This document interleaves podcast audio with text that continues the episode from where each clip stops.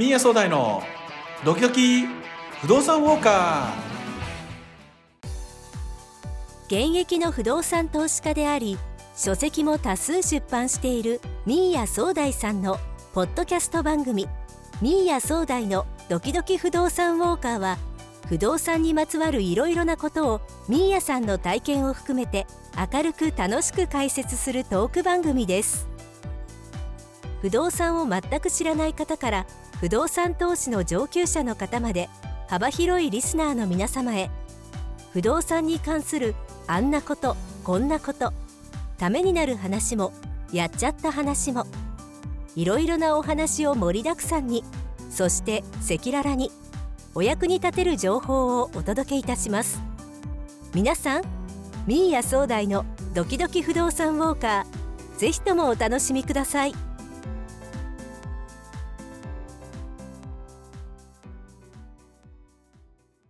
こんにちは不動産投資家のミーヤ総大です今回のテーマ収益物件の管理についてお話ししたいと思います収益物件を購入したら私たちは物件の管理をする必要があります。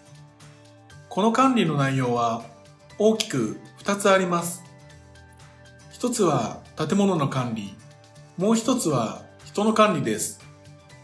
建物はそのままの意味ですが、人は入居者の方たちです。今回はこの入居者の管理についてご説明します。まず、毎月必ず行うのが家賃の集金です。銀行口座をチェックして、きちんと契約通りの金額が振り込まれているのかどうかを確認します。そして、入金の遅れがあるなら、該当する入居者に支払いをしてくださいね、と連絡をします。それから、入居者同士のトラブルの解決。よくあるのは、騒音ですね。テレビやオーディオ、電話などの音が隣の部屋に聞こえてしまう。あるいは2階の人の足音が1階の部屋に響いてしまう。そうすると入居者から騒音をどうにかしてくださいと連絡が来るので騒音を出している方にもう少し静かにしてくださいというような注意をします。また突然室内の設備が壊れた時の対応という仕事もあります。もちろん修理自体は建物の管理ですが例えば電気がつかなくなったとか、トイレの水が止まらないという時、入居者から連絡が入りますよね。入居者の要望に対応する人の管理です。修理業者を手配するとか、ご自身で修理をするといった対応が必要になります。また、敷地内にゴミが不法投棄されていたという場合、これは捨てた人がわからなければオーナーが費用を負担して処分するわけですが、もし捨てた人が判明した場合、ちゃんと規定の場所に捨ててくださいと注意をします。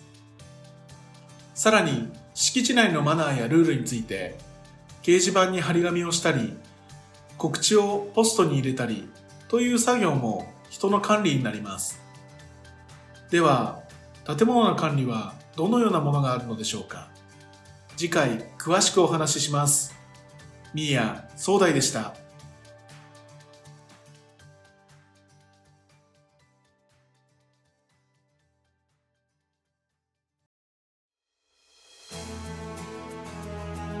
子供たちが独立した夫婦2人なら少し狭くても便利なところがいいな。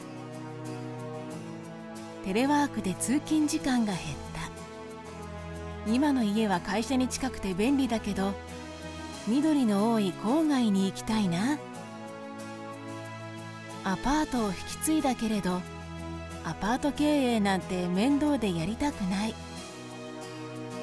実家を相続した。自分の家はあるしどうしよう。大切な不動産。売却のご用命は明日へ。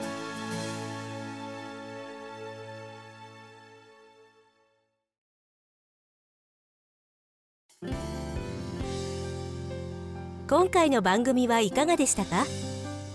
番組に対するご意見ご感想リクエストは明日へのホームページからお寄せください。